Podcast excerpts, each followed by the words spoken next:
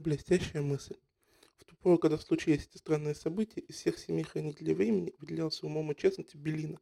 Его дельные советы выслушивались и исполнялись не только другими хранителями, но и даже королями. И вот после того, как открыт источник был чудесной воды, этому Белина пришла в голову замечательная мысль.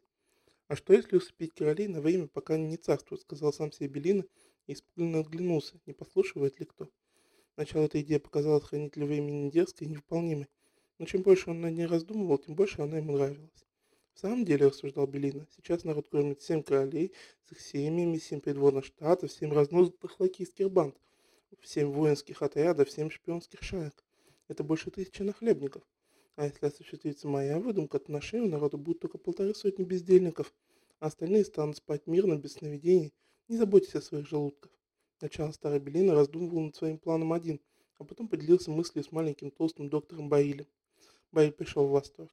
«Клянусь всеми горчичниками мира!» — воскликнул он. «Это поистине гениальная идея. Вот только ли согласятся наши правители?» — задумчиво добавил он. «Ну, мы сумеем их уговорить». Но прежде всего надо было исследовать все загадочные свойства усыпительной воды. Этим занялись Этим мы занялись Белина вместе с доктором Барилем и Рабилем. Выяснилось, что чудесная вода появляется из скалы раз в месяц. Она наполняет небольшой круглый бассейн, держась в нем несколько часов, а потом опять уходила в неизведанную глубь земли. Воду набирали в сосуды, приносили в пещеру, но уже через сутки она теряла свое усыпительное свойство. Чтобы заснуть, следовало пить волшебную воду вскоре после ее появления. Не сразу удалось подобрать дозы воды, которые цепляли бы человека ровно на 6 месяцев, ни больше, ни меньше. Эти опыты отняли у Белина и его помощников огромное время.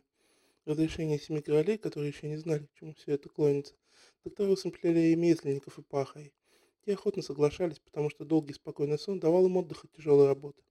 Наконец опыты закончились. Было найдено и отмерено такое количество чудесного напитка, который цеплял взрослого мужчину как раз на полгода. Для женщины этого напитка требовалось меньше, а для ребенка совсем немного. Большой совет. Когда все подготовительные работы совершились, Белина попросил королей собраться на большой совет. По обычаю на таком совете присутствовали все короли с семьями и их министры и придворные. Необычайно красочное зрелище представляло собой круглый зал радужного дворца, где заседал большой совет. Ярко освещенный гирляндами фосфорических шариков, он разделялся на семь секторов, каждый для придворного штата одного из королей. Каким разнообразием отличались одежды подземных владык и их придворных. В одном секторе блистали всевозможные оттенки зеленого цвета, от самого темного до нежно-изумрудного. Другой поражал переливами красного в чудесных сочетаниях. Дальше шли строгие синие и фиолетовые цвета, небесно-голубой солнечно-желтый. Здесь побледнела бы от зависти сама радуга, если спустилась с неба в этот огромный подземный зал.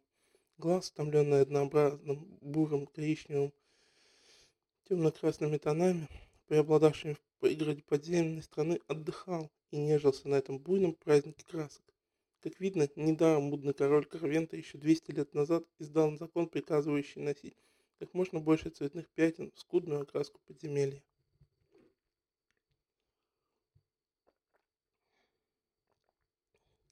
По приказу Карвента стены домов, столбы, огораживающие земельные участки, дорожные указатели окрашивались ярко-бирюзовые, голубые, жемчужные тона – Вошел в последний запоздавший король с женой и двумя сыновьями, и можно было начинать собрание. С разрешения царствовавшего в этом месяце короля Ас... Асфея слово взял хранитель времени Белина. Он начал говорить о том, в каком трудном положении находится страна. В ней давно не хватает рабочих рук, и с каждым годом поступает все меньше налогов. Из-за этого приходится раз... ограничивать роскошь королевских дворов. Позор, безобразие раздались возгласы с тех мест, где сидели короли. Я согласен, что, что этому надо положить конец, спокойно согласился Белина. И, кажется, нашел средство. Гм, интересно, крикнул король сфера. Послушаем. И Белина рассказал о своем необычном замысле. Наступила долгая утомительная тишина. Люди обдумывали, как им отнестись к этому дерзкому предложению. Белина начал соблазнять королей выгодами нового плана. Вы подумайте, Ваше Величество, как это будет для вас удобно. Сейчас вы отцарствовали один месяц, а потом томитесь от безделия целых полгода, ожидая своей очереди. Отсюда всякие ссоры и интриги. Когда время одного до другого царствования будет для вас пролетать как одна минута, вся ваша жизнь будет одним сплошным царствованием, прерываемым лишь незаметно проходящими периодами волшебного сна. Но ведь вы и теперь спите каждые сутки. А это здорово придумано, воскликнул один из королей. Конечно, здорово, подхватил Белинда, обрадовав поддержкой. И помимо всего прочего, я, почтенный доктор Баиль Рабиль, оба доктора встали и важно поклонились. Мы установили, что этот сон хоть и долгий, но совершенно не влияет на продолжительность жизни. Он просто вычеркивается из нее. Вместо отведенных вам природой 60 лет, вы будете жить, господа, по 400 лет. Срок вашей жизни возрастет в 7 раз. Ошеломленные таким заманчивым предложением, члены совета долго молчали. А потом король Уконда в восторге воскликнул. Решено. Я первым ложусь спать. Почему первым? Ревниво воскликнул король Асфея. Срок моего правления истекает на той неделе, и я ухожу на покой. А вы, ваше величество, ждите своей очереди. Королева Ирина спросила. А нужно ли усыплять придворных лакеев? Быть может, на всех не хватит чудесной воды? Воды хватит, успокоил доктор Баиль. Да и что делал, стал делать придворные? Солдаты и шпионы, пока короли спят. Строить разные коварные замыслы? Нет, нет, нет, в один голос закричали короли и королева.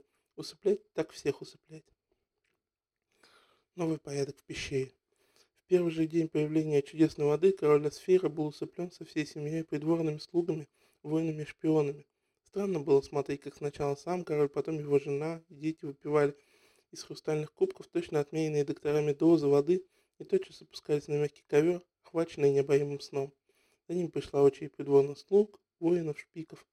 Лакеи короля Укунда, который вступил на престол после Асфера, шутливым смехом произносили уснувших в специальную кладовую и укладывали на полки, расположенные на несколько ярусов. Там их пересыпали порошком от моли, чтобы спящих не обгрызли мыши, которых в стране подземных рудокопов было множество. В кладовой повесили двух ручных сов, заменявших в пещере кошек. Проходил месяц за месяцем, и новые партии спящих заполняли кладовые. Население страны начало чувствовать облегчение. Меньше требовалось продуктов в королевский дворец, больше оставалось простым людям. Но всю выгоду великой идеи Белина люди поняли через полгода, когда из семи шумных башен Радужного дворца шесть стали тихие и пустые, и только одной бродила жизнь. Там шли пиры, гремела музыка, раздавались здравные песни, но терпеть-то было неизмеримо легче, чем в прежнее время, когда веселье подавались все семь королевских дворов разом. Хранитель времени Белина был окружен необычайным почетом, Люди встречах кланялись ему до земли, пока он, скромный от природы, не запретил это. Конечно, сам Белина не пил чудесного напитка и не погружался в очарованный сон. Ему поручили следить за порядком смены королей. Он и делал это хорошо. Так что народ постановил. Не нужно семьи хранителей времени. Теперь они вносят путаницу. Пусть один Белина будет бессменным хранителем времени и выбирает помощников по своему вкусу. А когда ему придет уходить на покой, Народ выберет его преемника из самых почетных и уважаемых граждан подземной страны. Так и повелось с той поры. Для хранителя времени и его помощников самым беспокойным временем были те дни, когда просыпалась очередная партия спящих. И надо было в течение, было в какие-нибудь три дня всех обучить ходьбе, речи, восстановить память. А потом для партии проснувшись наступал месяц беспрерывного бодрствования. За полгода покоя они накапливали столько сил, что ежедневный сон был им не нужен. И, и они весь месяц отдавались веселью. За пиром шла охота на шестипалах, потом дальняя прогулка, рыбная ловля, поездка на крылатых ящерах, и снова начинался пир. Королю некогда было управлять страной и издавать новые законы. Незаметно получилось так, что время правления и все государственные заботы пали на хранителя времени, а королями остался только почетный титул. Еще Белина позаботился о сохранении источника – который получил название священного, а потом и саму пещеру тоже прозвали священной. Бассейн, в который появлялась балда, был заключен в круглую красивую башенку из разноцветного кирпича. У входа в нее всегда стоял караул. Усыпительную воду объявили государственной собственностью. И кто хотел получить порцию такой воды, должен был взять разрешение от хранителя времени и двух докторов, потомков Баиля и Рабиля.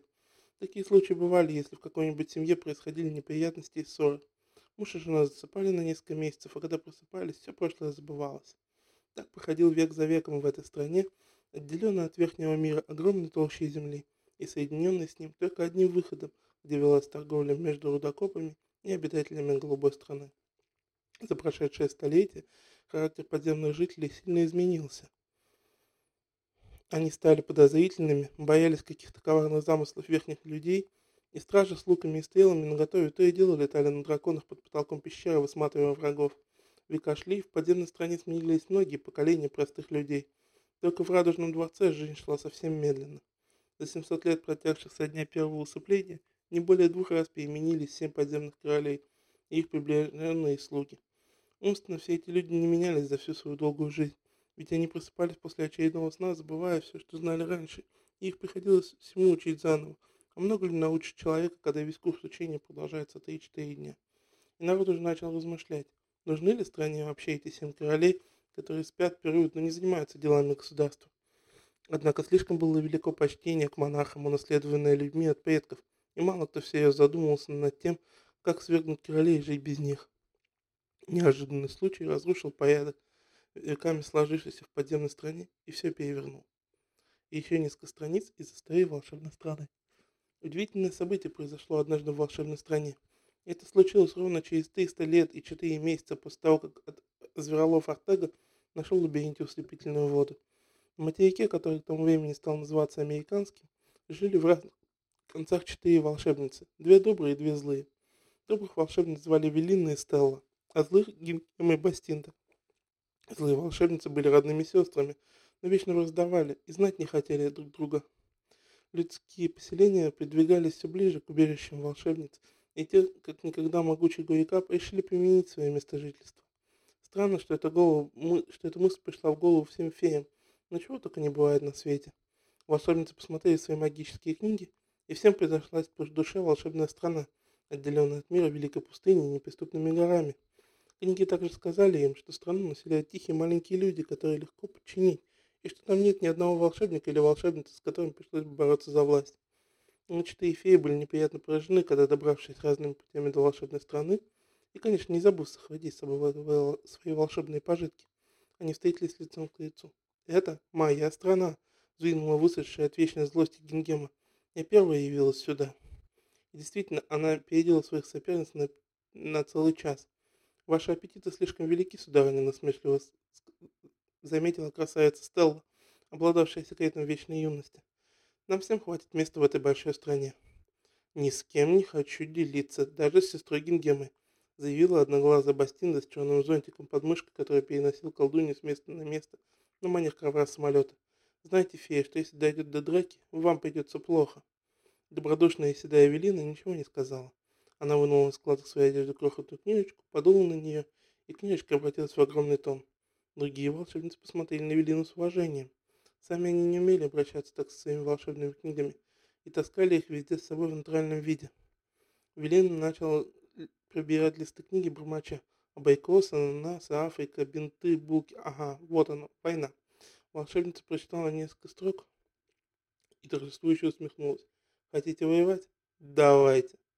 Гингема и Бастинда струсили. Они поняли, борьба будет серьезной, и наверняка волшебная книга наведет положение. И все четыре де... феи покончили дело полюбовно. Конечно, книги сказали им о существовании какой-то пещеры, но туда никто пойти не захотел.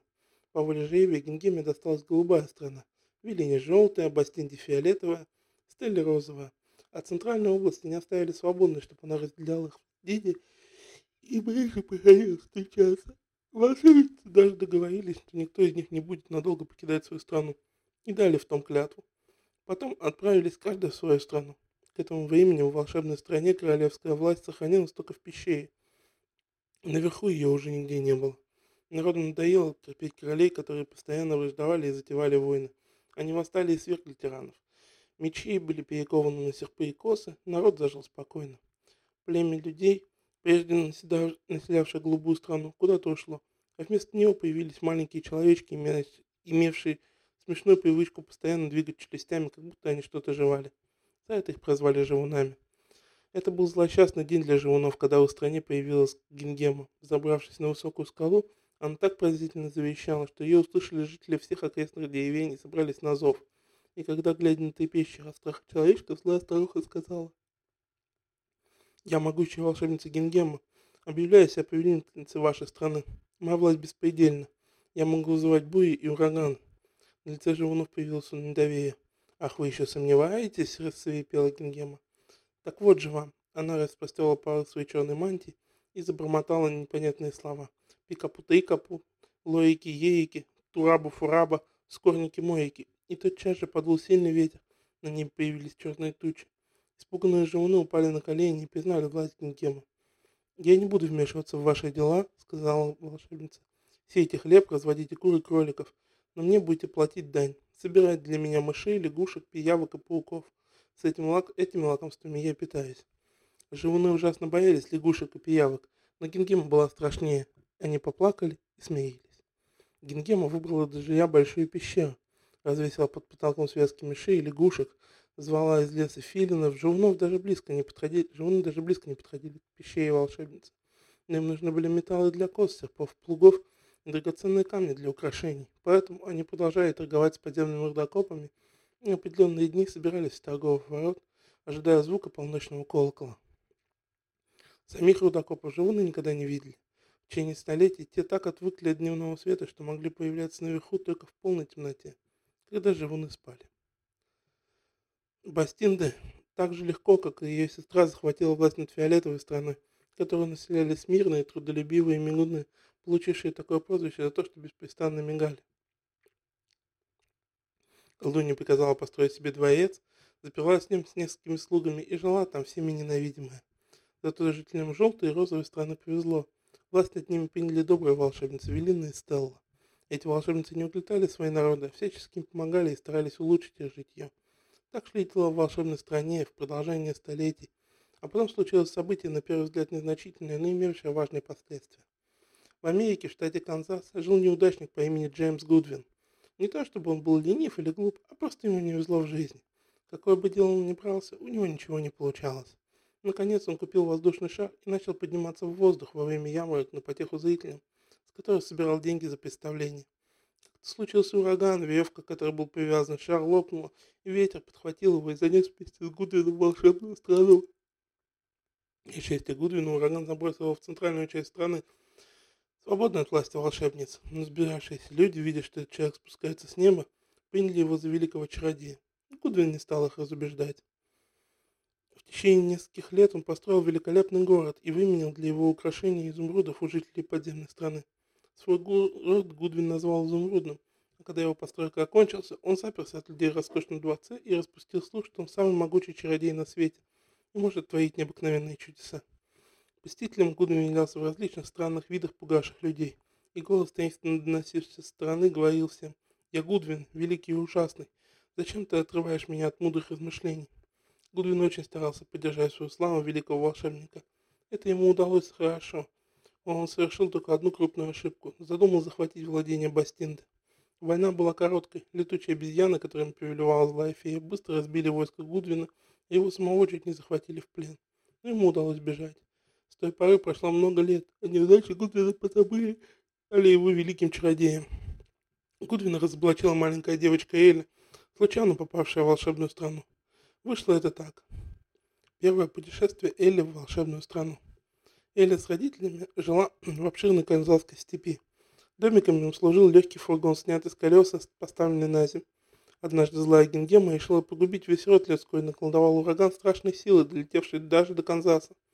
Но добрая Велина обезвредила ураган и позволила ему захватить только один фургон с казанской степи. Волшебная книга сказала ей, что он всегда пустеет во время бури. И волшебные книги иногда знают не все. В фургоне оказалась Элли, вбежавшая туда с своим песиком Татошкой. Домик был замесен в волшебную страну и упал на голову злой Гингема, любовавшейся грозой. Колдунья погибла. Элли оказалась в чужой стране и одна, без друзей, если не считать Татошки, который в волшебной стране вдруг заговорил, страшно удивив свою маленькую хозяйку. Но на помощь Элли явилась Велина, добрая волшебница желтой страны.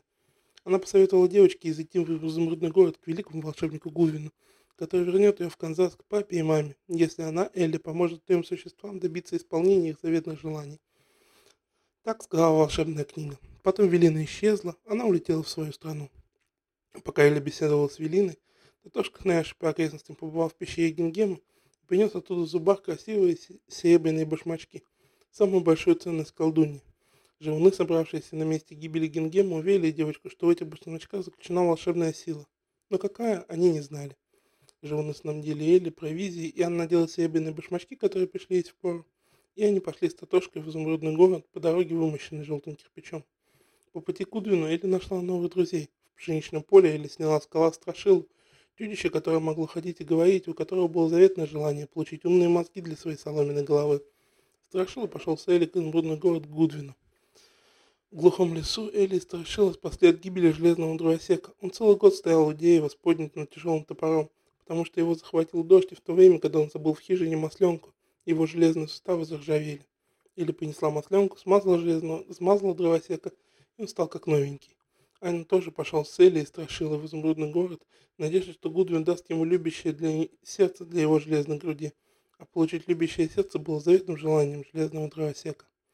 Следующий в этой странной компании оказался трусливый лев, заветной мечтой которого было получить смелость. Он тоже отправился с Элли к Гудвину. По дороге в изумрудный город Элли и ее спутники испытывали множество опасных приключений. Победили людоеда, сражались, сражались с ужасными саблезубыми тиграми, переправляя через широкую реку, попали в коварное маковое поле, где Элли, Татошка и Лев чуть не уснули навсегда от запаха маков. Во время этого последнего приключения Элли познакомился и продолжилась с королевой мышей Раминой. Рамина дала девочке волшебный серебряный свисточек, впоследствии очень ей пригодившийся. Он все поиграли остались позади, и Элли со спутниками оказались в прекрасном дворце Гудвина. При входе в город на них надели зеленые очки, и все весело забал, и все заблистало перед ними разными оттенками зеленого цвета. По их просьбе, по их просьбе Гудвин принял странников, но каждый должен был приходить к нему поодиночке. Перед Элли он пристал в виде огромной живой головы, голос который доносился откуда-то со стороны, Голос сказал, «Я Гудвин Великий Ужасный. Кто ты такая и зачем беспокоишь меня?»